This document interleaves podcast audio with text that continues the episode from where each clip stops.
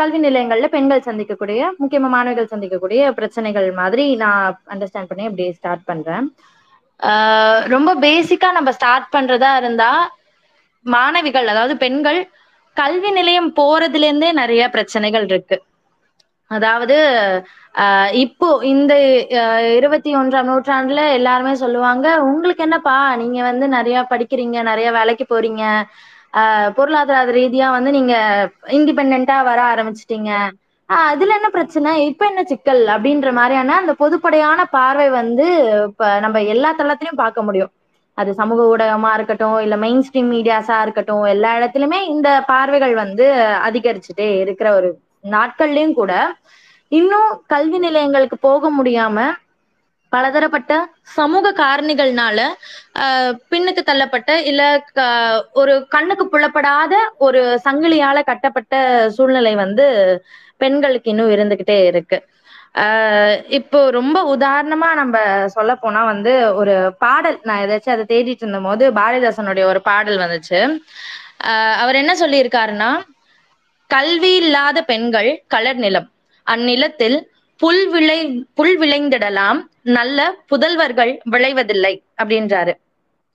என்னப்பா அவங்க வந்து படிக்கதானே சொல்றாங்க, நம்மளுடைய வருங்கால சங்கதிக்காக நீங்க படிக்கணும் அப்படிங்கறதானே சொல்றாங்க அப்படின்றது ஒரு மேல் மேலோட்டமான ஒரு பார்வை. ஆனா அதுவே கொஞ்சம் உள்ளார்ந்து நம்ம பார்க்க ஆரம்பிச்சோம்னா, ஆஹ் முதல்ல ஒரு பெண் பெண்ணை உயிரா பார்க்கக்கூடிய அந்த ஆஹ் பார்வையை அங்க உடைப்படுது. ஒரு நிலமாவும் ஒரு மண்ணாவும் அப்படி பார்க்கக்கூடிய ஒரு ஒரு இதுவாகுது. நிலம் மண் அப்படின்ற பட்சத்துல பெண் அப்படின்றவங்க ஒரு உடைமை, தனக்கு உட்பட்டவங்க, தான் சொல்றதுதான் செய்யறவங்க, அந்த எப்போ விளைச்சல் நடக்கணுமோ அந்த காலத்துல அவங்கள வந்து விளைச்சலுக்கு பயன்படுத்திக்கலாம் அப்படின்ற மாதிரியான, அவங்களுக்கு தேவையான நேரத்துல அவங்கள வந்து உலர்றதா இருக்கட்டும், தேவையான நேரத்துல வந்து விதைகள் தூவுறதா இருக்கட்டும், இந்த மாதிரியான விஷயங்கள் எல்லாத்தையும் ஒரு நிலத்துக்கு என்னென்னலாம் பண்ணுவோமோ அந்த மாதிரி உடைமை கொண்டாடிக்கலாம் அப்படின்ற ஒரு சிந்தனை ஆண்டாண்டு காலமாவே இருக்கு. இந்த சிந்தனை வந்து ஆஹ் பேசிக்காவே இது பெண்களை உள்ள நுழை கல்வி நிலையங்களுக்குள்ள அவங்களுக்கான ஆஹ் தனி தேங்கக்கூடிய தளங்கள்ல அவங்களுள்ள நுழைய விடாமலும் தடுக்குது, உள்ள நுழைஞ்சாலுமே அங்கேயும் நிறைய சவால்களை கொண்டு வருது. சோ இப்போ ஆஹ் நம்மளுடைய சமூகத்துல வந்து அஹ் பொதுவா பெண்களுக்கான பிரச்சனைகள் அப்படின்னு நம்ம சொல்லும் போது என்ன சொல்லுவோம், மாதவிடாய், அவங்க வந்து அஹ் மாசத்துல மூணு நாள் அஞ்சு நாள் ரொம்ப கஷ்டப்படுறாங்க, அதே மாதிரி அவங்களோட பிரெக்னன்சி டைம்ல ரொம்ப கஷ்டப்படுறாங்க, அவங்க வீட்டுக்காக வந்து ரொம்ப உழைக்கிறாங்க, சமையல் செய்யறாங்க, பாத்திரம் தேய்க்கிறாங்க, அந்த மாதிரி பிரச்சனைகள் இருக்கு. அவங்க மேல வந்து நிறைய வன்முறைகள் ஏவப்படுது, பாலியல் வன்முறைகள் ஏவப்படுது, இதுலயும் வர கற்பழிப்புன்னு ஒரு வார்த்தை வேற போடுவாங்க. அந்த மாதிரி பாலியல் வன்முறைகள் ஏற்படுது, அவங்கள வந்து நிறைய பிரச்சனைகளுக்குள்ள அவங்கள ரொம்ப அழுத்தத்துக்குள்ள உள்ளாக்கிட்டே இருக்காங்கன்ற மாதிரி நிறைய சமூக பின்னணிகள் இருக்கு. இதே பின்னணிகள் தான் அவங்களுடைய கல்வி நிலையங்கள்லயும் கொண்டு வரப்படுது. உதாரணத்துக்கு பள்ளிக்கூடங்கள்ல ஆஹ் நம்ம வகுப்பறைகள் நம்ம கிளீன் பண்ணியிருப்போம், அரசு பள்ளிகள்ல படிச்சவங்க எல்லாருமே அதை பண்ணியிருப்போம். ஆஹ் பெண்கள்னா பெருக்கணும், ஆண்கள்னா வந்து பெஞ்ச் தூக்கி போடணும், வலிமையான ஒரு விஷயங்களை அவங்க வந்து பண்ணக்கூடாது, ஆஹ் பெண்கள் வந்து ரொம்ப சொபிஸ்டிகேட்டடா இருக்கணும், ரொம்ப மென்மையானவர்கள் அப்படின்ற ஒரு பார்வையோட அது கொண்டு வரப்படும். ஆஹ் பாட புத்தகங்கள்லயா இருக்கட்டும், இந்த நான் படிச்ச இந்த பாடல் வந்து ஒன்பதாவது பாட புத்தகத்துல இருக்க ஒரு பாடல். அதுல பொருள் விளக்கம் என்னன்னா, ஆஹ் பெண்கள் வந்து நிறைய விஷயங்களை தெரிஞ்சுக்கணும், உட்கருத்துக்கள் கொண்டு வரணும், அவங்களுடைய பிள்ளைங்க அப்பதான் வந்து நல்லா இருப்பாங்க அப்படின்றது எது இம்ப்ளிமெண்ட் பண்ணுதுன்னா, நீ படிக்கிறது உன் பிள்ளைய வந்து நல்லா கொண்டு வரதுக்காக மட்டும்தான். நீ உன் பிள்ளை வந்து நல்லா இருக்கணும்னு நினைக்கிறியா, அதுவும் புதல்வர்கள் தான், சோ உன் புதல்வன் வந்து நல்லா இருக்கணும்னு நினைக்கிறியா, அப்ப நீ வந்து அஹ் நல்லா படிக்கணும், நீ படிச்சாதான் அவனுக்கு சின்ன வயசுல இருந்து சொல்லிக் கொடுக்க முடியும் அப்படின்ற விஷயங்களை பாடப்புத்தகங்கள்ல இருந்தே கொண்டு வராங்க. அப்போ இதுல இருந்தே ஒரு ஜெண்டர் ரோல் டிஃபைன் ஆகுது.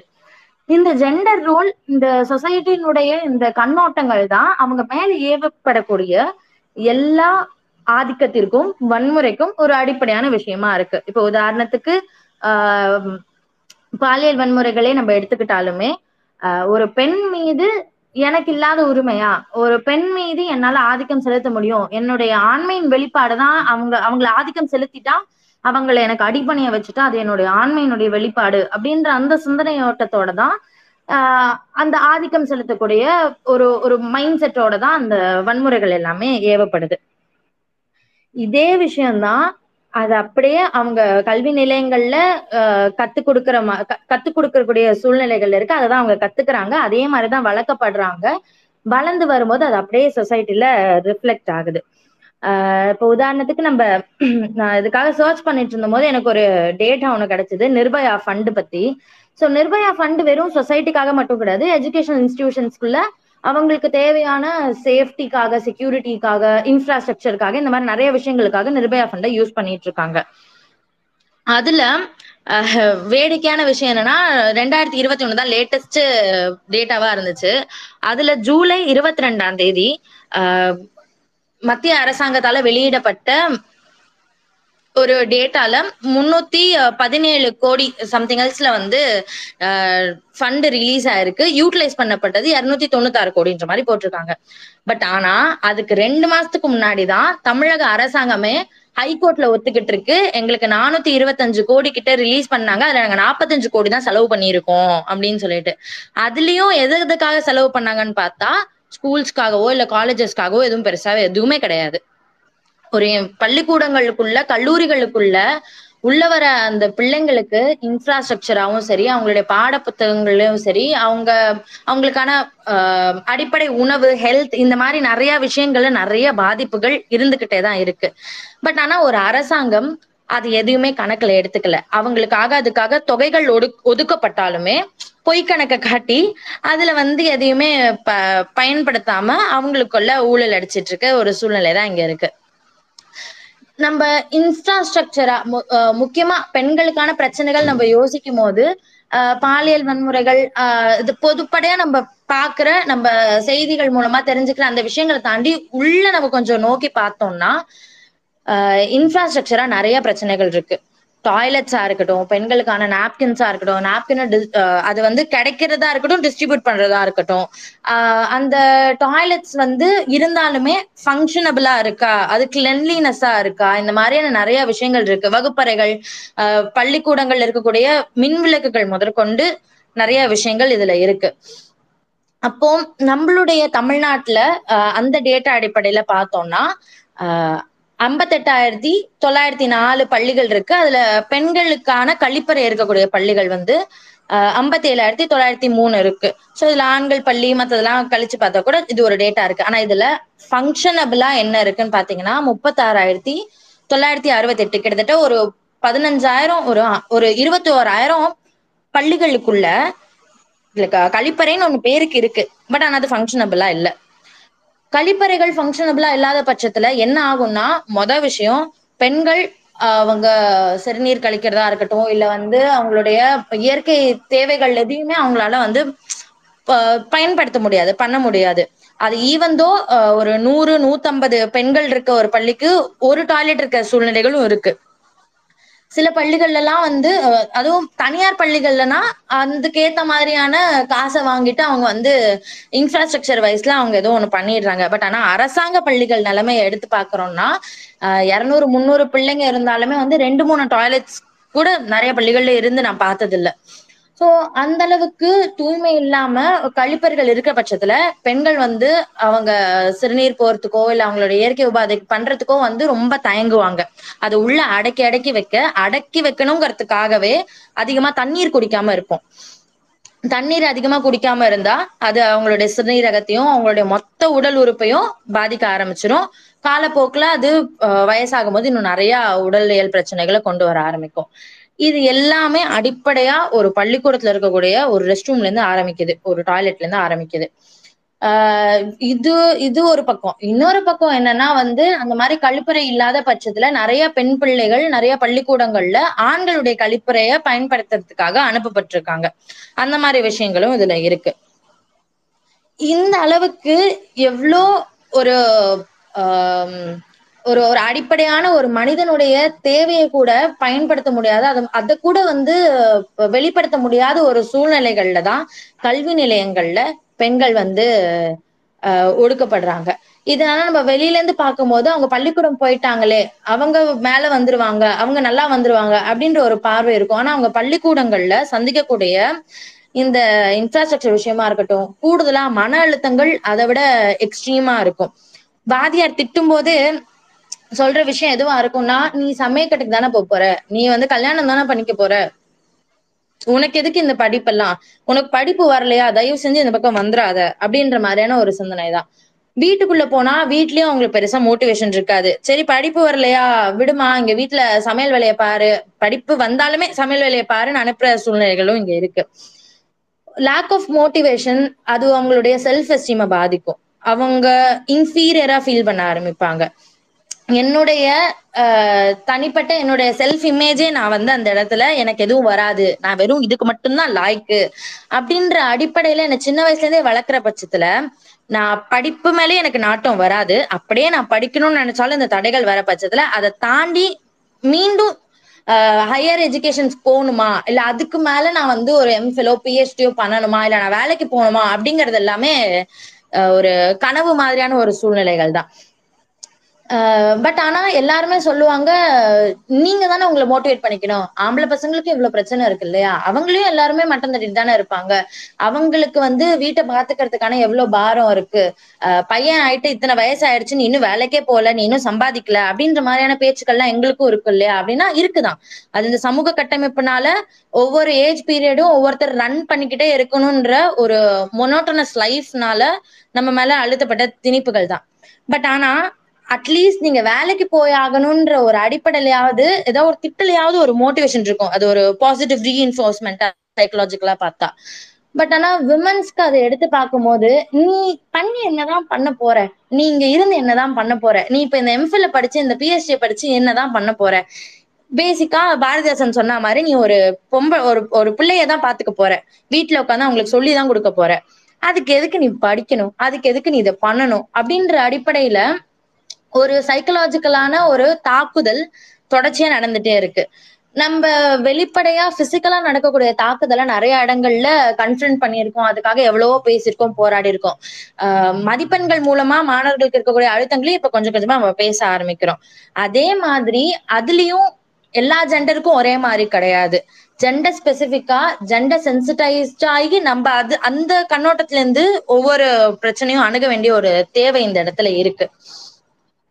ஆஹ் ஏன் இதை நான் இப்படி சொல்றேன் அப்படின்னு பாத்தீங்கன்னா, ஆக்சுவலி ரெண்டாயிரத்தி இருபத்தி ஒண்ணுல ஒரு தோழர் கிட்ட பேசிட்டு இருக்கும் போது எனக்கு ஒரு தகவல் கிடைச்சது. அவங்க நீலகிரி மாவட்டம் கிட்ட இருக்கிற ஒரு தோழர், அவங்க சொன்னாங்க அந்த நீலகிரி சைட்ல இருக்கக்கூடிய ஒரு மலைவாழ் பகுதியில இருக்கக்கூடிய ஒரு ஒரு பழங்குடியின சமூகத்தை சேர்ந்த ஒரு பெண்மணி ஆஹ் ரெண்டாயிரத்தி இருபத்தி ஒண்ணுல பட்டதாரி ஆயிருக்காங்கன்னு வாழ்த்துக்கள் தோழர், அது பெரிய விஷயம் தான் அப்படின்னு சொன்னா தோழர் அந்த கிராமத்திலேயே அவங்கதான் மொத பெண் பட்டதாரி அப்படின்றாங்க.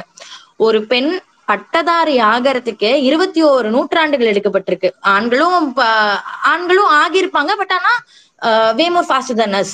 சோ இந்த மாதிரியான ஒரு ஸ்ட்ரகிள்ல அதே அதே மாதிரி அந்த சைட்ல கோத்தகிரி சைட்லயும் போயிருந்த போதும் அதுலயும் வந்து ஒரு தகவல்கள் என்னன்னா, கிட்டத்தட்ட நாலஞ்சு கிலோமீட்டர் அவங்க நடக்க வேண்டிய தேவைகள் இருக்க பட்சத்துல பெண் பிள்ளைங்களை அவங்க அனுப்புறதே இல்லை பள்ளிக்கூடங்களுக்கு.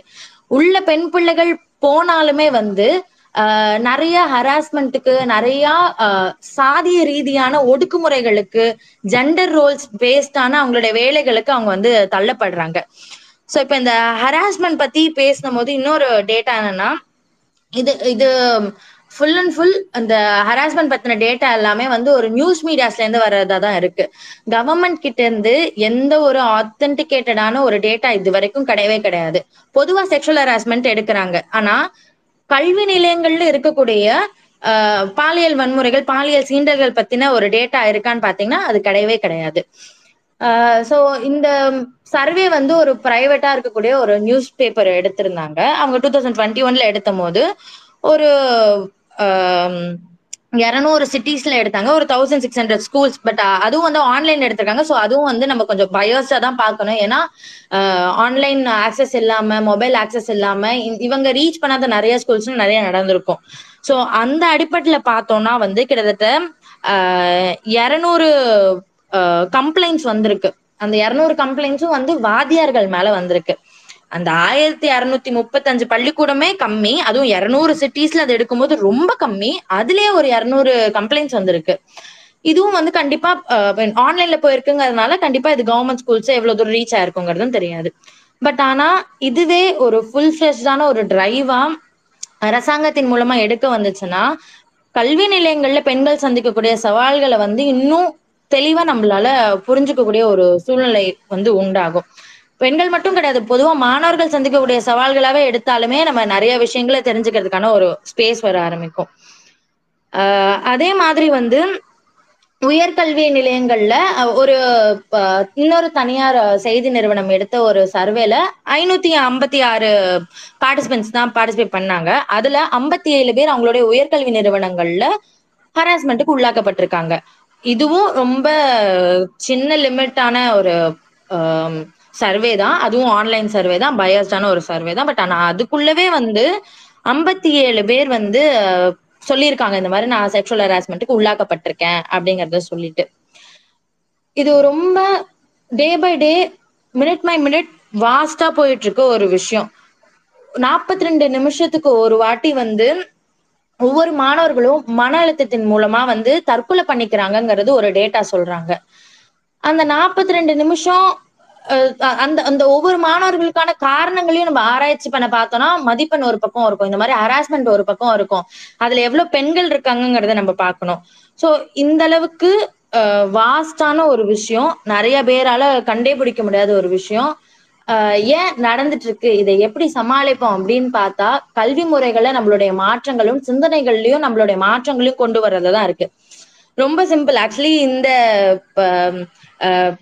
மார்ச்னாலே வந்து மாணவிகள் பெண்கள் அப்படின்ற சிந்தனை எல்லாருக்குமே வந்து போகும்.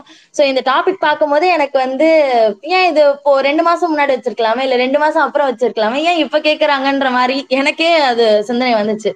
நம்ம எப்பவுமே ஒரு பர்டிகுலர் டேஸ்ல மட்டும்தான் விமனை செலிப்ரேட் பண்ற மாதிரியோ, சம்டைம்ஸ் செலிப்ரேட் பண்றதும் ரொம்ப குளோரிஃபை பண்ற மாதிரியும், அவங்களுடைய வேலைகளை இன்னும் நிறைய வாங்கறதுக்காக, அவங்கள இன்னும் இன்விசிபிளா மாத்துறதுக்காக, அவங்கள இன்னும் ஆஹ் ஒரு சங்கிலிக்குள்ள கட்டி வைக்கிறதுக்காக நிறைய குளோரிஃபை பண்ற மாதிரியோன்னு ஒரு ஒரு பார்வை, ஒரு சிந்தனை நிறைய படிக்க, நிறைய சமூகங்கள்ல நடக்கக்கூடிய பிரச்சனைகளை பார்க்க எழும்ப ஆரம்பிக்குது. ஆண்களையும் எல்லா நாளும் குளோரிஃபை பண்றோமா, ஆண்களுக்கும் ஒரு டே எல்லாம் ஒண்ணும் கிடையாது, நாங்களும் அப்படித்தானே அப்படின்னு சிந்திச்சா நீங்க பிறக்கிறதுல இருந்து நீங்க சாதிக்கக்கூடிய எல்லா விஷயங்கள்ல இருந்துமே உங்களுக்கு ஒரு பாராட்டுகளோ ஏதோ ஒரு வகையில ஒரு ஆஹ் ஒரு மோட்டிவேஷனோ ஏதோ ஒரு வகையில ஏதாவது ஒரு பாயிண்ட்ல கிடைச்சிட்டே இருக்கு. தோழர், ஆஹ் ஆம்பளை பிள்ளை பிறந்துருச்சா ரொம்ப நல்ல விஷயம், இனிமே உங்களை நல்லா பாத்துப்பான், அவனை நல்லா பாத்துக்கோங்க, அவனை நல்லா படிக்க வைங்க அப்படிங்கிறது வாயில சொல்லிதான் தெரிய வைக்கணும்னு இல்லை, இன்பில்ட் ஆயிருக்கு எல்லா குடும்பங்கள்லயும். ஆஹ் அதுவே வந்து சைக்கிள் ஓட்டுறதா இருக்கட்டும், பைக் ஓட்டுறதா இருக்கட்டும், லேட் நைட்ஸ் வரதா இருக்கட்டும், இது எல்லாமே வந்து நிறைய பெண்களுடைய வாழ்க்கையில ரொம்ப ஆஹ் பேசிக்கா நடக்கவே நடக்காத ஒரு விஷயமா, ரொம்ப வந்து ஆஹ் இதுல இதெல்லாம் நடக்குமா அப்படின்ற மாதிரி யோசிக்கக்கூடிய ஒரு விஷயமாலாம் இன்னும் இந்த காலகட்டங்கள்ல இருந்துட்டே இருக்கு. கல்வி நிலையங்கள்லயும் அதே மாதிரி விஷயங்கள் தான். ஆஹ் பள்ளிக்கூடங்களை முடிச்சுட்டு உயர்கல்வி போறதுக்குள்ள ஆஹ் இப்ப இருக்கக்கூடிய கியூட் நீட் இந்த எக்ஸாம்னால நிறைய பேர் ஃபில்டர் ஆகுறாங்க. பட் ஆனா அதுல பெண்களுடைய நிலைமை வந்து இன்னும் எக்ஸ்ட்ரீமா இருக்கு. என்இபிய கூடாதுன்னு சொல்றதுக்கான ஒரு அடிப்படையான காரணம் என்னன்னா, முக்கியமா பெண்களுடைய கல்வி அதுல பாதிக்கப்படுங்கிறதுக்காக ஒரு அடிப்படையான காரணம் என்னன்னா, அது ஒரு அஹ் எப்ப வேணாலும் நம்மளால டிஸ்கண்டினியூ பண்ணிட்டு உள்ளுக்குள்ள ரீஎன்ட்ரி பண்ணலாம் அப்படிங்கிறதுக்காக தான் ஆஹ் நேஷனல் எஜுகேஷன் பாலிசி சொல்லுது. இப்பவே பெண்களை வந்து நீ எதுக்கு ஹையர் எஜுகேஷன் படிக்கிற, நீ உனக்கு எதுக்கு கல்வி வேணும், நீ வீட்டுக்கு தானே உட்கார போற, வீட்டுல தானே இது பண்ண போறன்ற அந்த சிந்தனையில நிறைய பேர் அனுப்புறதே இல்லை. நிறைய பெண்கள் எனக்கு எனக்கு தெரிஞ்சு என் ஃப்ரெண்ட்ஸே நிறைய பேர் வந்து பதினேழு பதினெட்டு வயசுல எல்லாம் எங்கேஜ் ஆகி கல்யாணமே ஆயிருக்காங்க. அந்த மாதிரியான ஒரு சூழ்நிலையில இருக்கக்கூடிய ஒரு சொசைட்டி நடுவுல இந்த மாதிரி ஃப்ரீ என்ட்ரி ஃப்ரீ எக்ஸிட் இருக்கிற பட்சத்துல நான் ஒரு உனக்கு என்ன படிக்கணுமா, நீ காலேஜ் போறியா, ஒன் இயர்ல தான் உனக்கு சர்டிபிகேட் கோர்ஸ் கிடைக்குது வந்துரு, டூ இயர்ஸ்ல தான் உனக்கு டிப்ளமா கோர்ஸ் கிடைக்குது வந்துரு, உனக்கு தேவையானது ஒரு சர்டிபிகேட் தானே, எப்ப வேணாலும் கல்யாணம் பண்ணிக்கலாம்ல, நீ வந்தே ஆகணும் அப்படின்ற ஒரு அடிப்படையில அவங்களை புடிச்சு இழுக்கிறதுக்கு நிறைய வாய்ப்புகள் இருக்கு. இப்போ இப்போ அட்லீஸ்ட் ஒரு மூணு வருஷம் நான் முடிக்கணும், எனக்கு ஒரு டிகிரியாவது வேணும், நான் படிச்சு நான் காசு கட்டினதுக்காக எதையாவது ஒண்ணு படிக்கணும் அப்படின்ற ஒரு அடிப்படையில பேசுறதுக்கான ஒரு காடாச்சு இருக்கு. பட் என்இபி எல்லாம் இம்ப்ளிமெண்ட் ஆயிருச்சுன்னா ஒவ்வொரு தேர்வுகள்லயும் நிறைய பேர் கழிச்சு கல்ல கழிச்சு கட்டப்படுவாங்க, முக்கியமா பெண்கள் அதுக்குள்ள இறங்குவாங்க. அதே மாதிரி இது தொழிற்கல்வி அப்படின்ற பட்சத்துல வந்து எத்தனை பெண்களை வந்து தொழிற்கல்விக்கு அனுப்புவாங்கங்கிறதும் தெரியாது. நம்ம பாலிடெக்னிக்ஸ்ல பாக்குறோம், நிறைய ஆர்ட்ஸ் தவிர நிறைய காலேஜஸ்ல பெண்களுடைய எண்ணிக்கை வந்து அவ்வளோ அதிகம் கிடையாது. ஆர்ட்ஸ், மெடிக்கல் இந்த மாதிரி சைட்ஸ் தவிர வேற எதுலயும் பெருசா அதிகம் கிடையாது. சோ இந்த மாதிரியான ஒரு பெரிய ஒரு தாக்குதல், அது இன்டைரக்டா சைக்கலாஜிக்கலாவும் சரி பிசிக்கலாவும் சரி நிறைய வகைகள்ல வந்து கல்வி நிலையங்களுக்குள்ள நுழையறதுலயும் கல்வி நிலையங்களுக்குள்ள சஸ்டெயின் ஆகுறதுலயும் தொடர்ச்சியா இந்த சமூகத்துல நடந்துகிட்டே இருக்க ஒரு விஷயம். ஆஹ் பாரதிதாசன் பாடல் மாதிரி நிறைய கல்வி பாட புத்தகங்களுக்குள்ள நிறைய பிக்சர்ஸ், நிறைய பாடல்கள், தோசையம்மா தோசையா கூட இருக்கட்டுமே, நிறைய பாடல்கள் ஆஹ் இன்டைரக்டா உன்னோட ரோல் இதுதான், உன் ரோலுக்கு ஏத்த மாதிரி நீ இருக்கணும் அப்படிங்கறத இம்ப்ளிமெண்ட் பண்ணிக்கிட்டே போய்கிட்டே இருக்கு.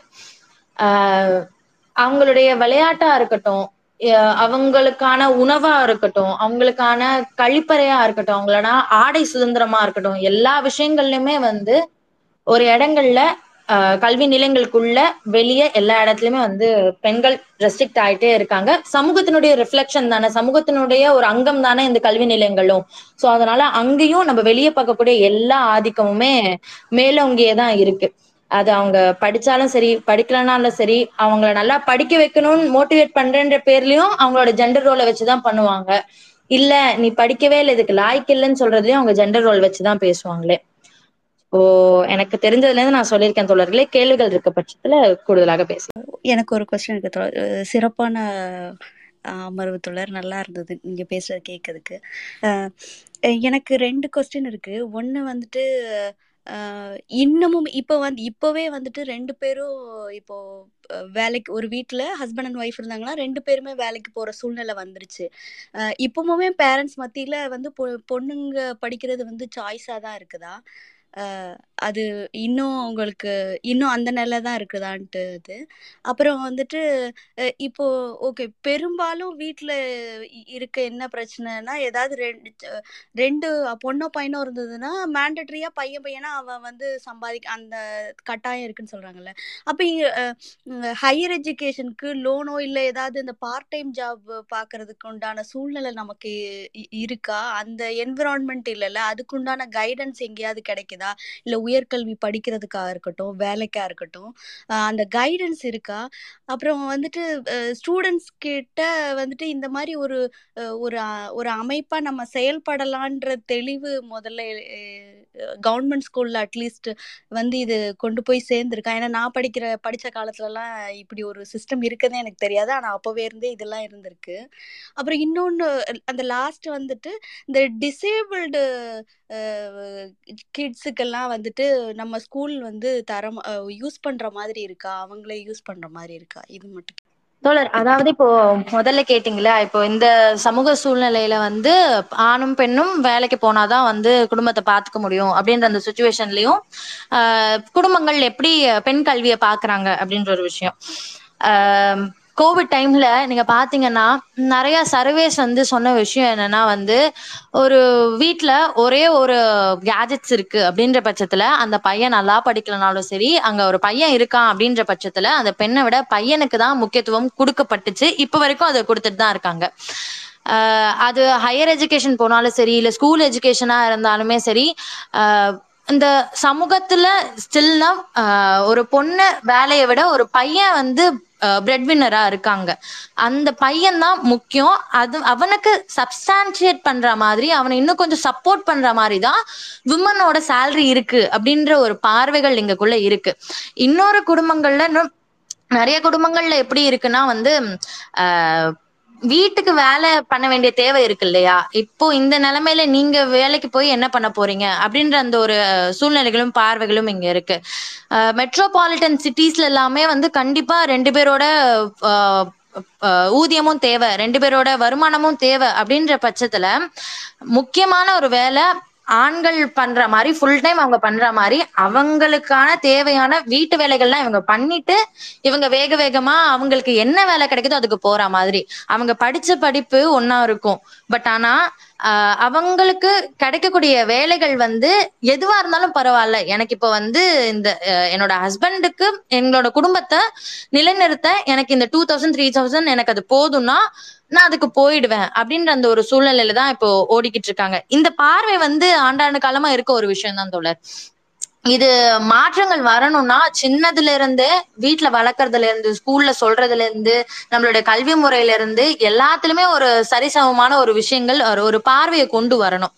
அந்த பார்வையை கொண்டு வராம திடீர்னு இந்த பொருளாதார சூழ்நிலை மாறிடுச்சுங்கிறதுனால மொத்தமா மாறிடுமான்னு கேட்டா அதுல சிக்கல்கள் இருக்குதான் தோழர். அது கொஞ்சம் டவுட் தான்.